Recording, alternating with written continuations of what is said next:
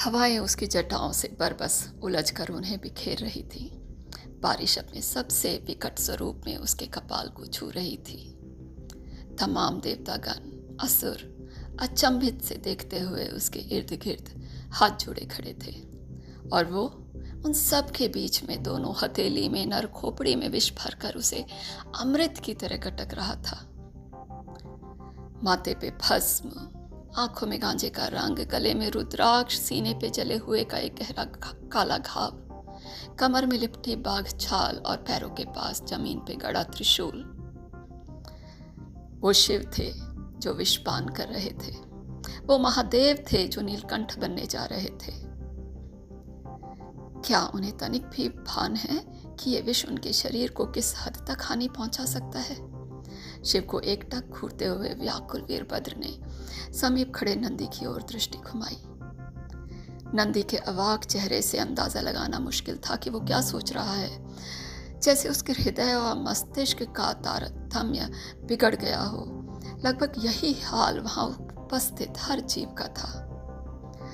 समुद्र मंथन के पहले चरण में ही निकले कालकूट विष को छूने की हिम्मत भी किसी में ना हुई थी। असुर तो असुर देव, देवताओं ने भी उसे अस्वीकार कर दिया था। लेकिन सृष्टि के कल्याण के लिए विष को संचित करना ज़रूरी था, और तब आगे आए थे शिव। तुम हमेशा विषमताओं को ही क्यों चुनते हो शिव? व्याकुलता में वीरभद्र का लगातार बुदबुदाना जारी था। शिव की आँखें अभी भी बंद थी। चेहरा कठोर, लेकिन उस पर पीड़ा की रेखाएँ उभर आई थी। हालाँकि विष अभी गले से नीचे नहीं उतरा था, लेकिन गौर वर्ण शिव के शरीर पर नीली रेखाएँ अभी से देखी जा सकती थी। ये हलाहल था। शिव ने भले ही इसे स्वीकार किया था, लेकिन यह सर्व सृष्टि को ज्ञात था कि अगर ये विष शरीर में फैल गया तो इसका परिणाम भयावह हो सकता है। हे माँ, रक्षा करो। वीरभद्र से अब अपनी व्याकुलता रोकना संभव नहीं था।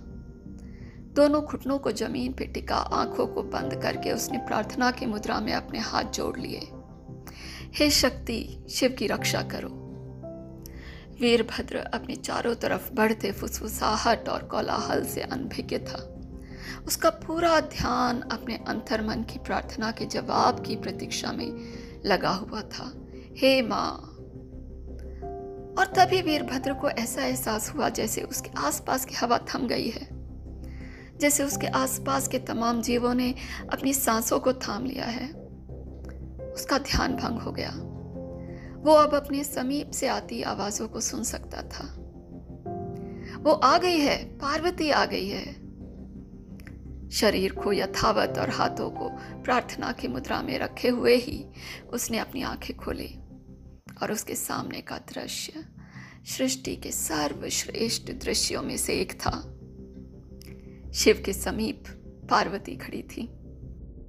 सौम्य चेहरा, माथे पे कुमकुम आँखों में स्त्रित्व का तेज अधरों पे आत्मविश्वास का ठहराव, गले में उड़हुल के फूलों की माला, कलाई में रुद्राक्ष और शाखा पोला, सफ़ेद धोती लपेटे नंगे पाँव वो शिव के समीप खड़ी ही नहीं थी, वरन उन्होंने अपने दोनों हथेलियों से शिव का गला थाम रखा था, ताकि विष उनके गले में ही स्थिर रह जाए। सृष्टि के लिए शिव आए थे और शिव के लिए शक्ति आई थी। शिव की आँखें अभी भी बंद थी और चेहरा उतना ही कठोर, लेकिन अब अधरों पे पीड़ा की जगह एक सौम्य मुस्कान थी। शरीर की नीली रेखाएँ अब विलुप्त हो रही थीं और सारा आवेश उनके गले में संचित हो रहा था। शिव के साथ अब शिवे थी। संपूर्ण सृष्टि नमः शिवाय थी।